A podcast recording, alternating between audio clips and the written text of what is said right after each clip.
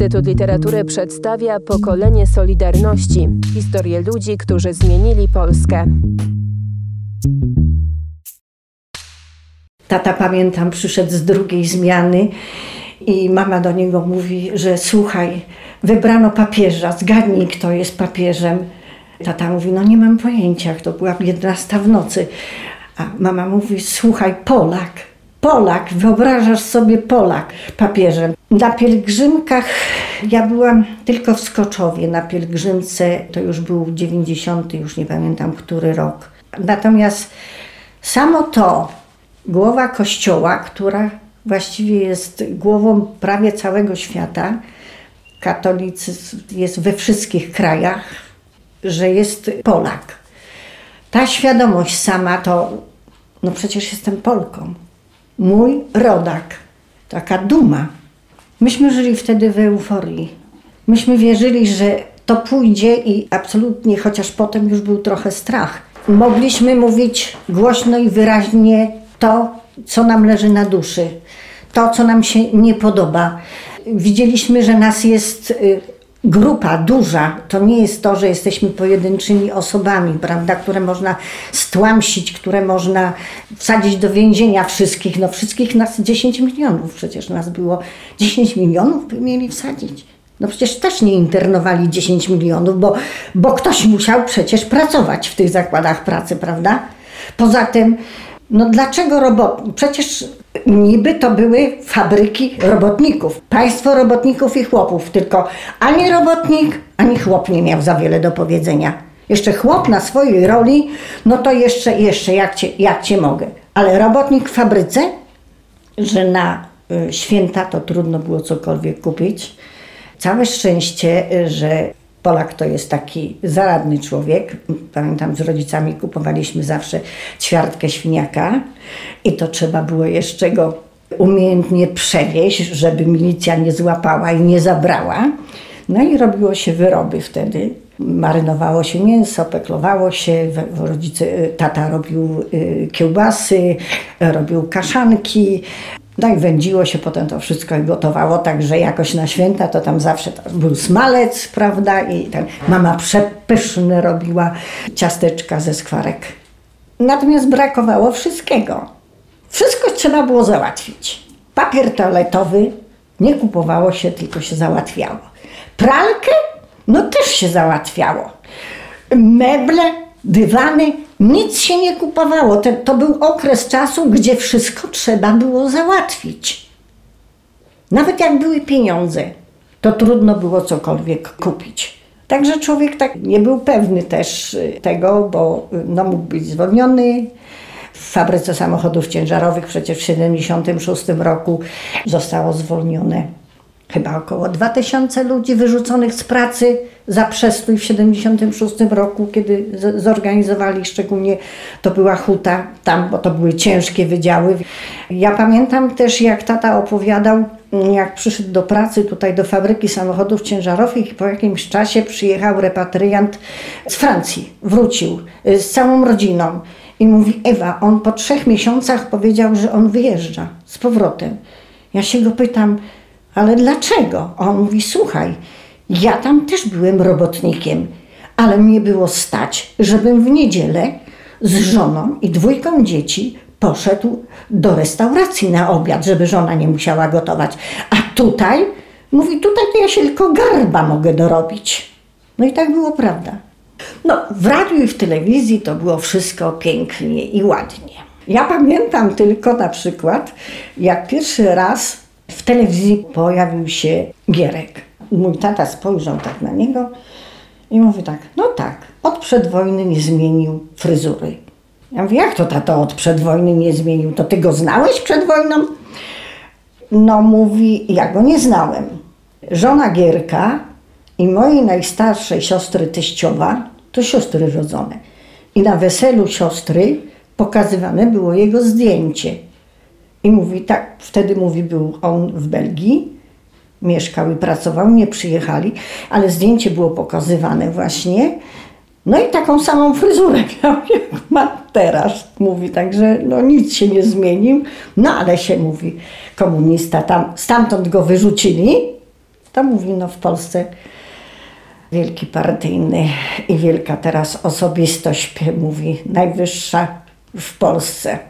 68 rok. No, ja żyłam może troszeczkę w innym świecie. Akurat w 68 roku ślub brałam we wrześniu. Poza tym, no cóż, miałam 21 lat. Koledzy, wiem, że w tym czasie będący w wojsku, no niektórzy z nich brali udział.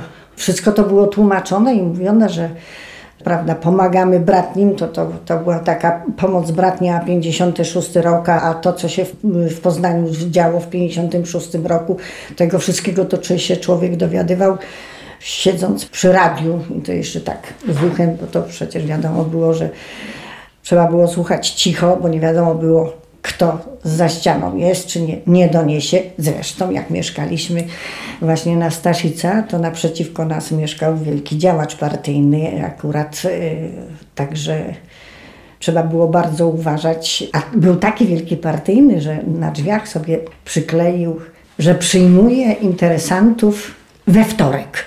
I było przez F napisane.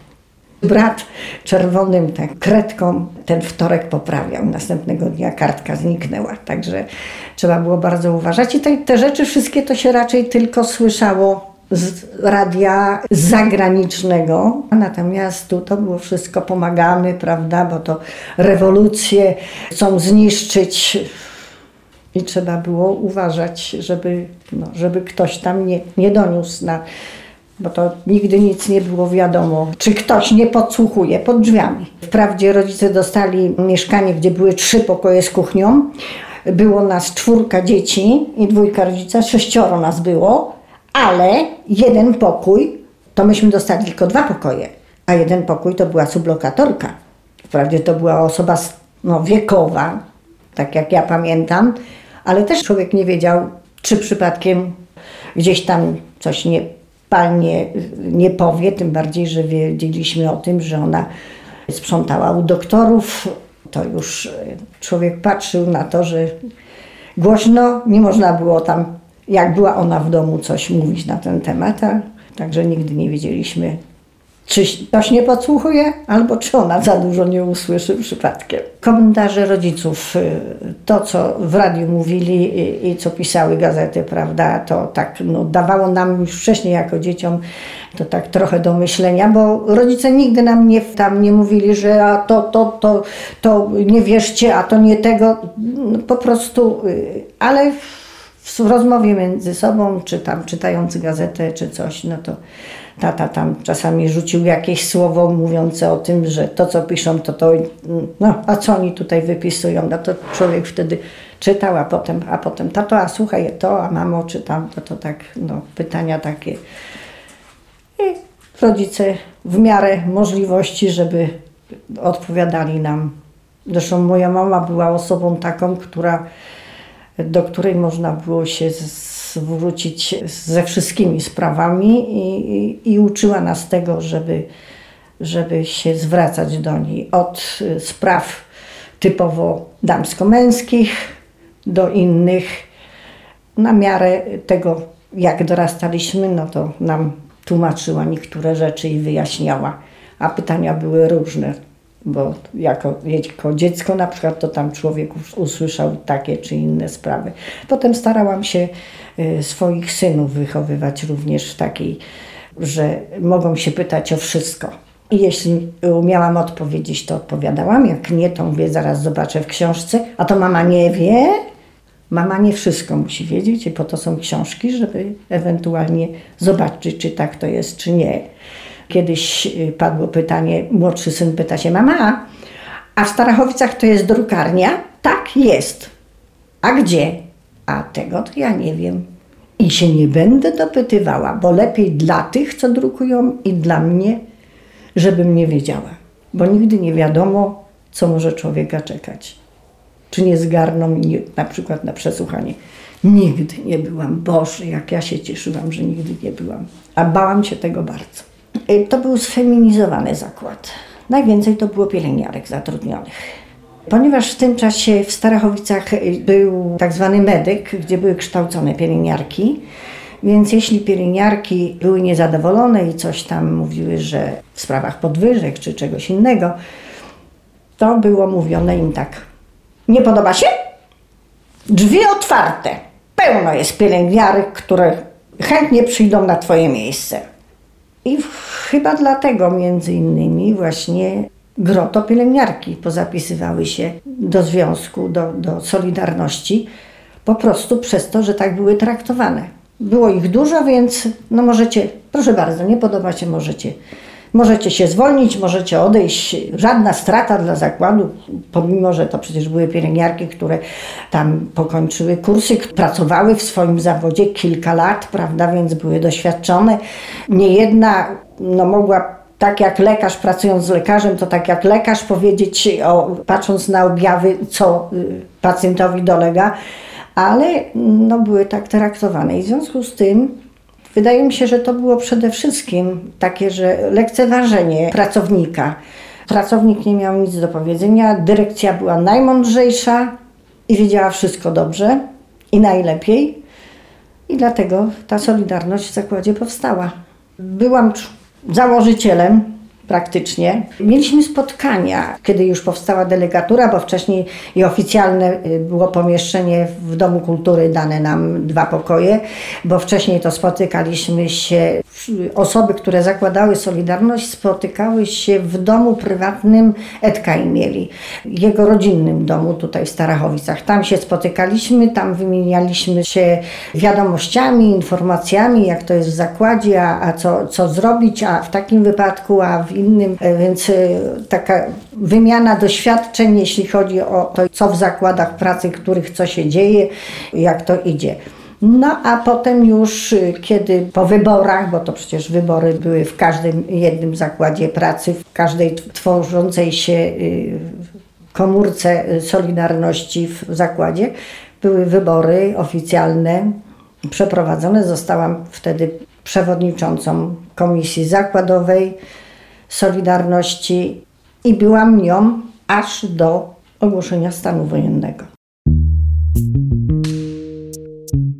Pokolenie Solidarności. Cykl podcastów przygotowanych przez Instytut Literatury w Krakowie.